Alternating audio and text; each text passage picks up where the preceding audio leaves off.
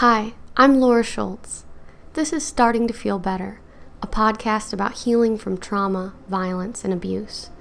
For the past 10 years, I've been an advocate, educator, and social worker, focusing on trauma responsive care and victim or survivor centered advocacy. Music is another important part of my life. Lately, I've been especially interested in the intersection between creativity and healing from trauma. In this podcast, I intend to further explore using the creative arts as a method of healing with guests who work in these fields. This is a podcast about connecting with each other and embracing all of the parts of ourselves. It's about recognizing, as Carl Jung said, that we are not what happened to us, we are who we choose to become. Welcome to Starting to Feel Better.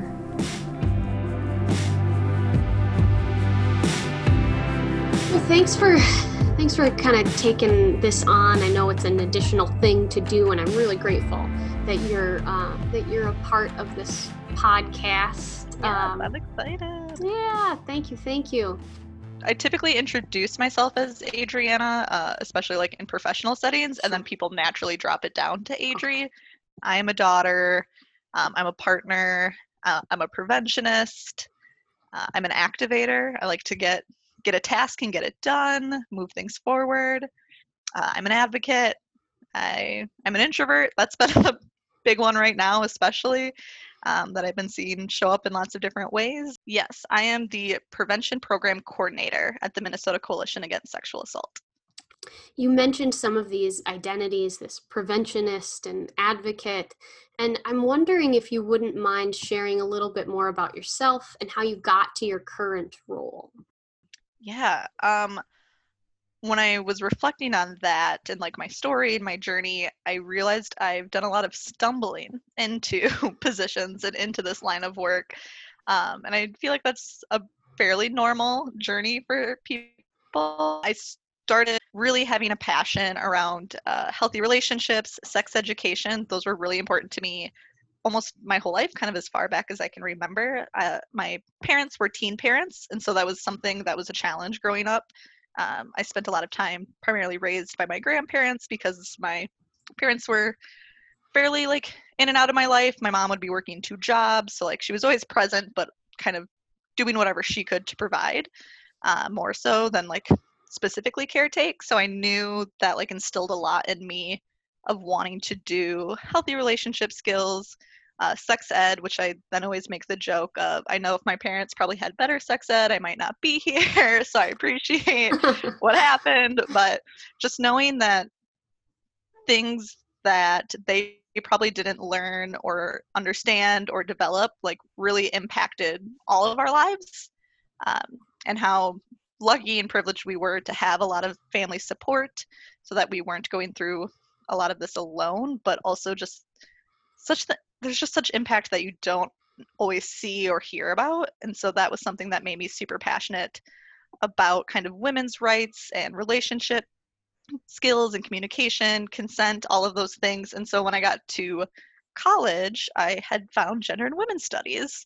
And that just really connected for me. That, and then I paired that with family consumer science. Um, I really liked focusing on education, especially with like children or youth. Um, and how important that was. So that was what kind of got me in that education field. Um, and through that, I actually um, had taken a advocacy course, the 40 hour advocacy course, and I think we actually took it together, you and I. Oh, at? Yeah. Oh, yeah. Yeah, I think we did it in a summer or a fall or something. We did, yeah, in the summertime. Mm-hmm. Yeah, and I had no idea what advocacy was. Uh, I knew about CADA in the vague sense that kind of everyone in the community knows it's a thing, um, that, you know, people who need it can go to it, but you didn't really know much beyond that. And all of that is probably very intentional uh, at the time. Um, and so I had someone in a gender women's studies class say they were taking this 40 hour training, you just could pay and go. And I was really intrigued by it. So I had done that. Nothing really came of it for a while. Um, and then I was doing some just like general college people jobs. Um, and I had uh, there was an opening for a front desk position there, and I applied for that, and I didn't get it. but they wanted to hire me as a shelter advocate. So that was, again, just kind of stumbling into a role there.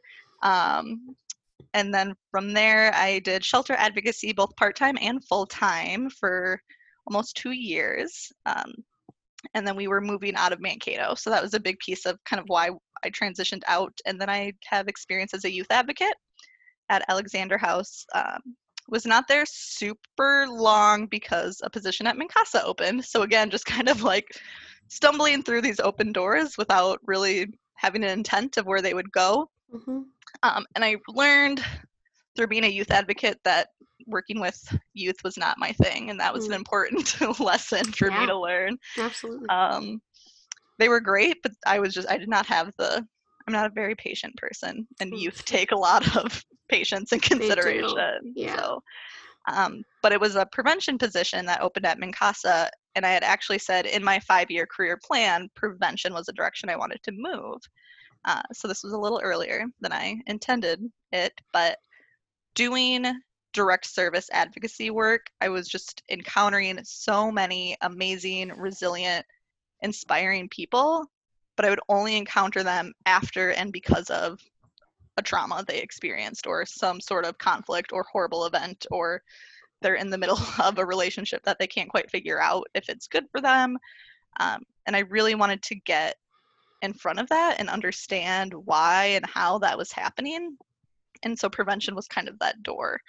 Um, and I wanted to, instead of being there for all these fires, really look at how are these things starting and how can we like better prepare for them. And then once you learn prevention is more about preventing them, you know, stopping them from ever happening versus how to respond to them. It was a really exciting, kind of mind blowing lesson to learn around that. That's a really exciting um, direction that you were able to go in and you you're very humble when you say that you stumble through these doors because you you were very qualified for all of these positions um, but i also hear what you're saying in that you didn't have like i'll go here and then i go here and then i go here mm-hmm. you were kind of applying for jobs that sounded good without a real trajectory for that yeah. career but what a what an exciting one you've you've been able to embark on yeah absolutely and again like advocacy was never a job i had heard of or understood and once i got that language i was like this is what i've always been looking for like this is what i've been trying to explain to people that i want to do and i've never had the word for it and I've never known what it looks like in practice. And so once I discovered it, I was like, this is it. This is everything I've been trying to work for. I just didn't know what it was or how to do it. Yeah, I remember hearing similar things from people about like feminism or gender and women's mm-hmm. studies. Once they find that path, once they find that philosophy, once they mm-hmm. find that theory, it's like the the world sort of clicks into focus a little bit more. Yes And you have language to describe and define what you've been thinking or feeling mm-hmm. and that's how i felt with prevention work in general too is the more i heard kind of definitions of it or strategies and types of work for it different frame ups it all just made so much more sense to me. Um, like of course why wouldn't we try and look at the causation of violence and sexual violence to really address why it's happening? Um, and even the theory of having a lens to reduce perpetration versus reducing victimization was just like of course we're not trying to like protect people or have them find ways they can lessen some sort of violence they're going to experience because we should all just expect violence to happen we should be doing things that prevent anyone from thinking or learning or knowing they can act that way. Right. And so it's just these moments of, oh, it's all, yes, it clicks. It all comes together. It makes mm-hmm. sense. I know that you've worked, you mentioned you've worked in victim services for mm-hmm. a while now, for a handful of years. How many mm-hmm. years? I have been in the field for five years now, a little over that, yeah. Yeah. And I wondered if there were times, so the podcast is kind of about this intersection between creativity, creative arts, creative thinking, and trauma mm-hmm. or um, victimization or post traumatic growth. And I wondered if there were times in your work, either as a preventionist or as an advocate, or even as a scholar in gender and women's studies if there were times when when you have used creativity or seen it benefit individuals who you're working with? I've always supported and encouraged arts in advocacy um, even just in my work in general uh, but i don't consider myself an artistic person uh, so it's a bit of a barrier when i want to like bring art into the work. Uh, i think i'm a creative person but not necessarily like an artsy person but for support groups and activities I would do, even with one on ones with clients, it was very important for me to find some sort of creativity in all of it. Uh, some people kind of, I feel like, refer to it as like a floofy advocacy, um, the self care, spirited kind of work. Uh, so, doing different activities, whether it be journaling or collages. Um, I'm really into the self care wheel activity where you just look at the self-care wheel and you the center is zero and the outer edge is 10 and you color in how like filled you feel in that specific spoke. And then we talk about that for folks and you can do that with tons of different wheel theories um, but i'm very visual and so having art supplies available or doing activities that really made you write and color and look and see what you're feeling uh, was really important to me in my work. And even now in prevention uh, at MNCASA, we have uh, a Rosemary Project initiative. And for that, we do a video. We're in the works of creating another video, which is super exciting. Um, I'm not doing any of the creative work. Uh, we have an illustrator and they write their own scripts and everything, but watching just all the pieces come together from script to imagery to voiceover, like picking that, you bring this element of creativity into it that when you think of typical project work, you don't think of how can I make this creative. You kind of just think of how do we get from point A to point B. Um, and so I really like to promote that idea of creativity, especially in prevention. I sell it as a key point um, because obviously what we've been doing hasn't been working. Um, or maybe it's working in different ways, but it's not having that impact we want to see. So, how can we get creative and bring different creativity into it to really mm-hmm. boost it in those ways. Yeah, I love that um, self care wheel, like zero to 10. I've never seen that mm-hmm. before, but that sounds really cool and really effective. And one of the things that we talk about is how important it is with trauma to give ourselves the opportunity to externalize safely. Mm-hmm. And I think about what you're describing as an externalization um, we know you know trauma can just feel like absolute chaos yeah. inside of us and so to be able to create something concrete even with a numerical scale mm-hmm. i think is a really terrific way to think about um, creativity for those who maybe feel as though creativity is scary mm-hmm. i know a lot of folks myself included have had experiences with creativity where maybe we had a teacher who discouraged us. But so I wondered if that was the case because you said I don't really think of myself as an artistic person. I wondered if there was anything um, artistically for you that you felt like I, I liked it and then I stopped liking it at this point because mm-hmm. this thing happened. Yeah. I, so for me, I think of creativity and within that art as an outlet. Um, mm-hmm. And it really just allows you to express and, and explore things about you that maybe you're not ready to necessarily talk about or say out loud. Uh, so that's something that I really connect with with getting to be creative is how can I use it as an outlet to express these different things that I don't really know mm-hmm. how I feel about them or how they're impacting me. I just kind of know they're there, and so how can I get that out? Um, and so I think I get to a point when that gets scary for mm. me is when it starts becoming like, oh, this is what I'm like discovering or about to discover, and sure. I'm not ready for that yet. Uh, yeah. Uh, or I don't want to interpret what that means just yet. Um, mm-hmm. But I like that art and creativity lets you get to that point. Yeah. And I think that's kind of the goal of a lot of it is mm-hmm. how can you express yourself and explore yourself without having to fully commit or confront something necessarily. Mm-hmm. Um, so journaling is a huge thing I would like have people do for support groups. Uh, stuff I tell my friends to do. I have a journal. I'm just bad at like habit building, and so that's where I can get really engaged in one of these awesome creative self care ideas, and then over time I kind of fall back on it because um, mm-hmm. it's that making it really part of my daily practice that I struggle with. Yeah. That becomes kind of that challenging barrier. Yeah, absolutely. I, I definitely hear you there. It's hard, especially right now, mm-hmm. um, for a lot of us, you know, to feel like we can create, maintain routines when everything is all topsy turvy. Mm-hmm. Yeah.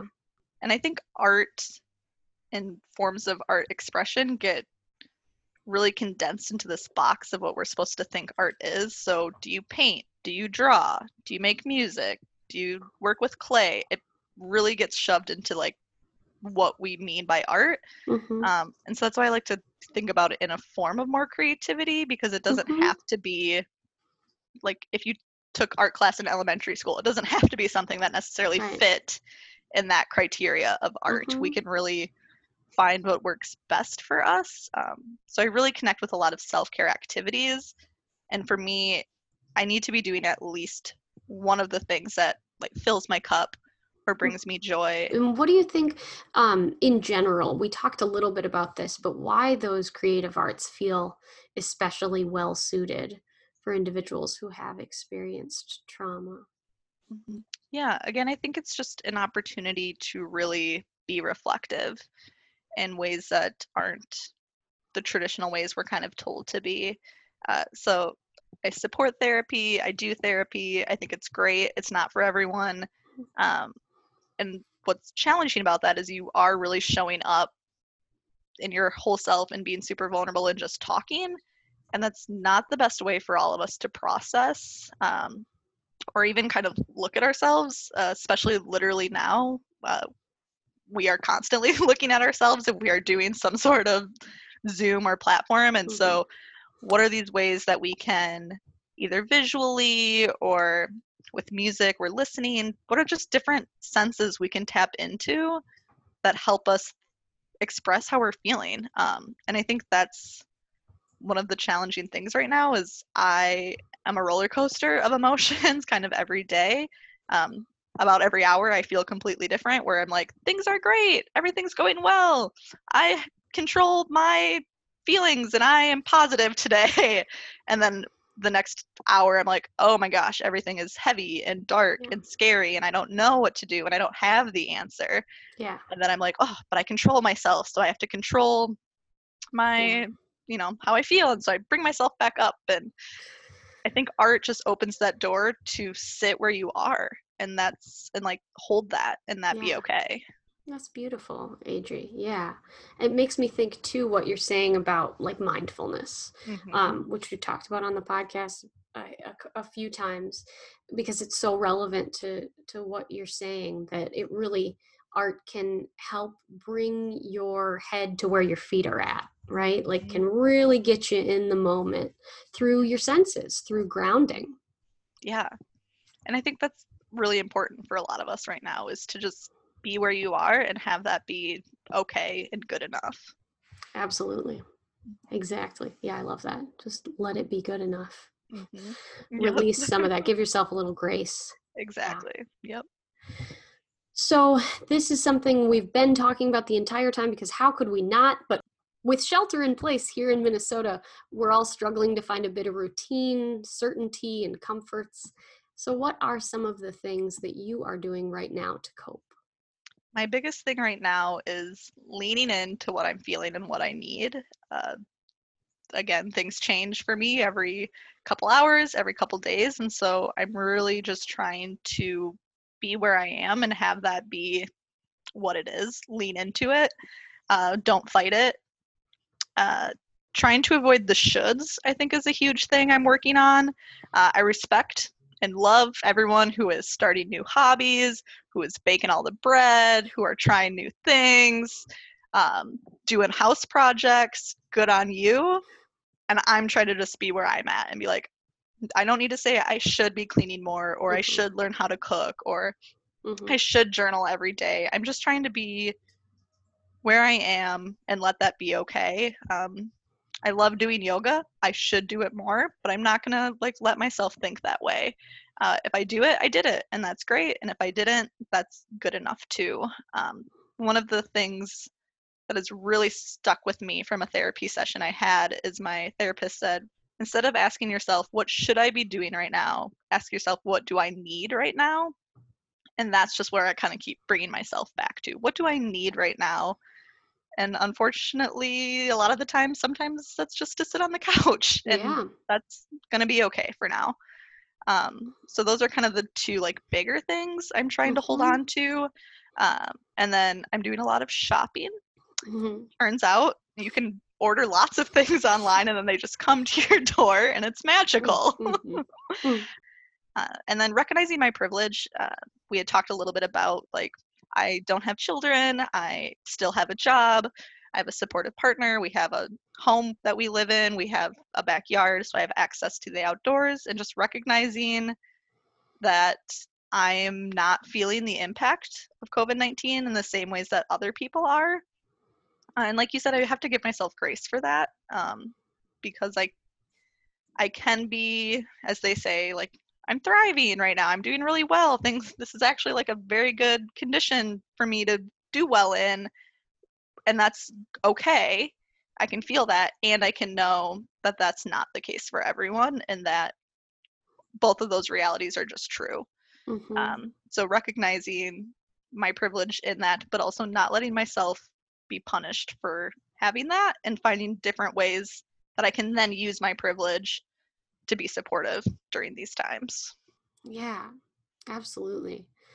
One thing that I've found that I've been doing a lot of because, like you mentioned, we're seeing ourselves all the time and we're Mhm. seeing the space around us all the time. And I too have a lot of privilege at this time. And so I've been buying a lot of art from artists um, who, you know, that's their whole living is creating art that I certainly cannot do, you know. Mhm. Um, Yeah. but I but I can look at it every day um, and really value it, and and that has been a way to bring a little bit of beauty and kind of um, recognize that privilege and reallocate some of the Mhm. privilege that I do have because yeah, I've still got these jobs. I'm still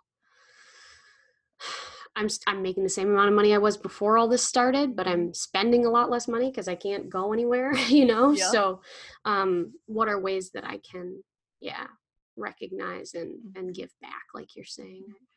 Yeah, It's really I- important.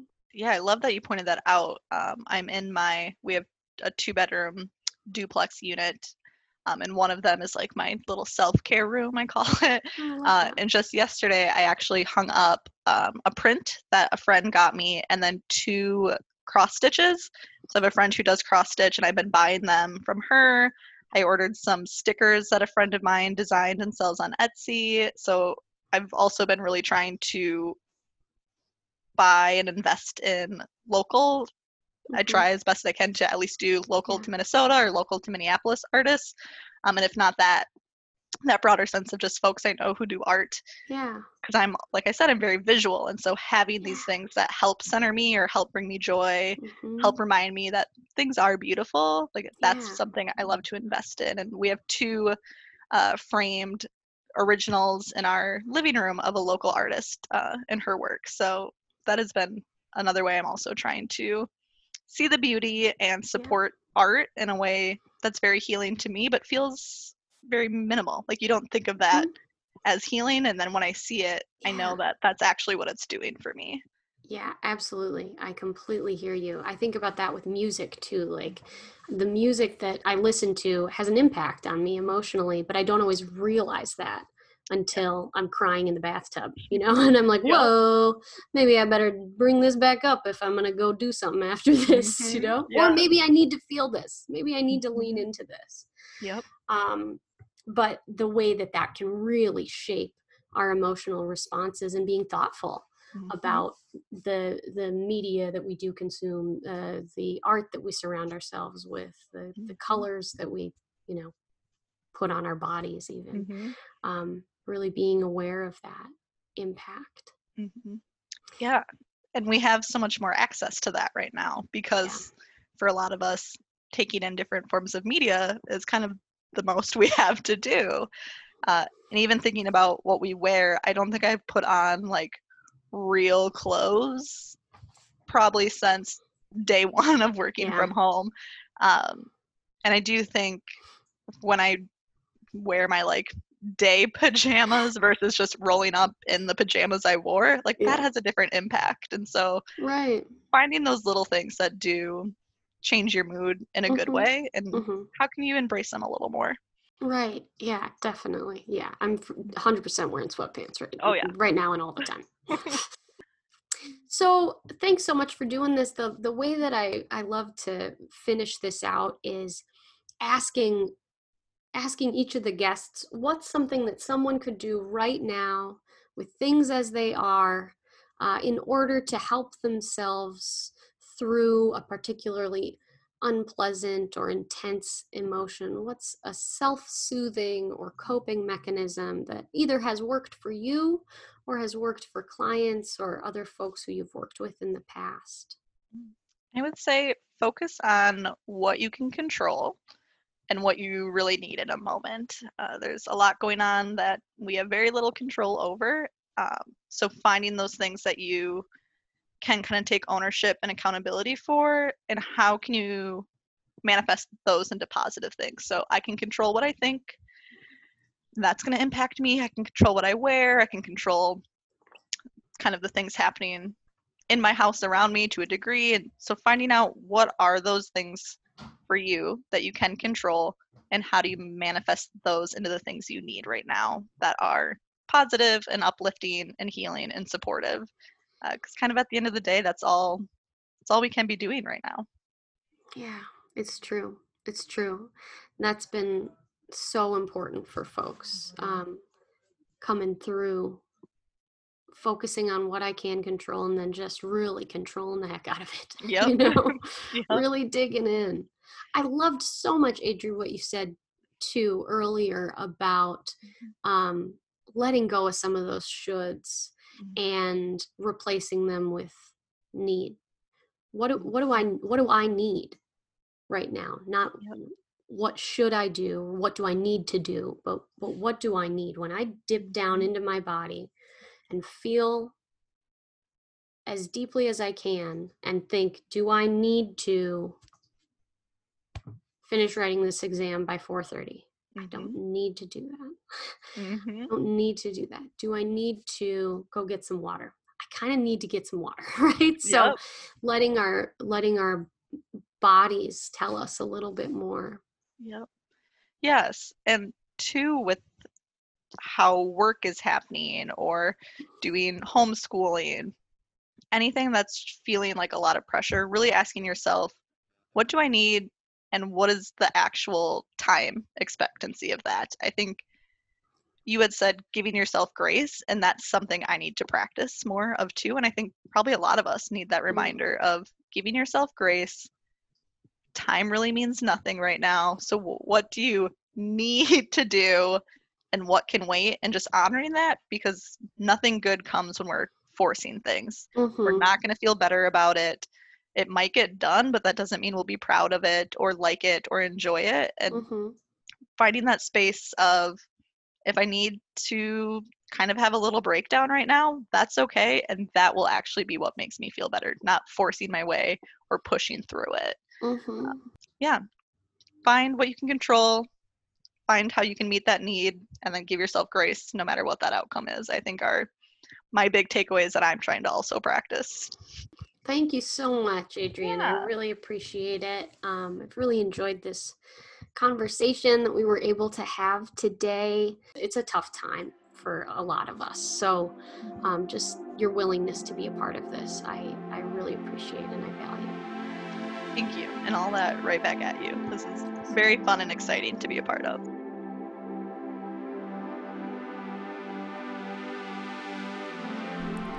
Thanks so much for listening. I hope you enjoyed this episode of Starting to Feel Better, and I look forward to seeing you next week. Intro and outro music was recorded by Goodnight Gold Dust.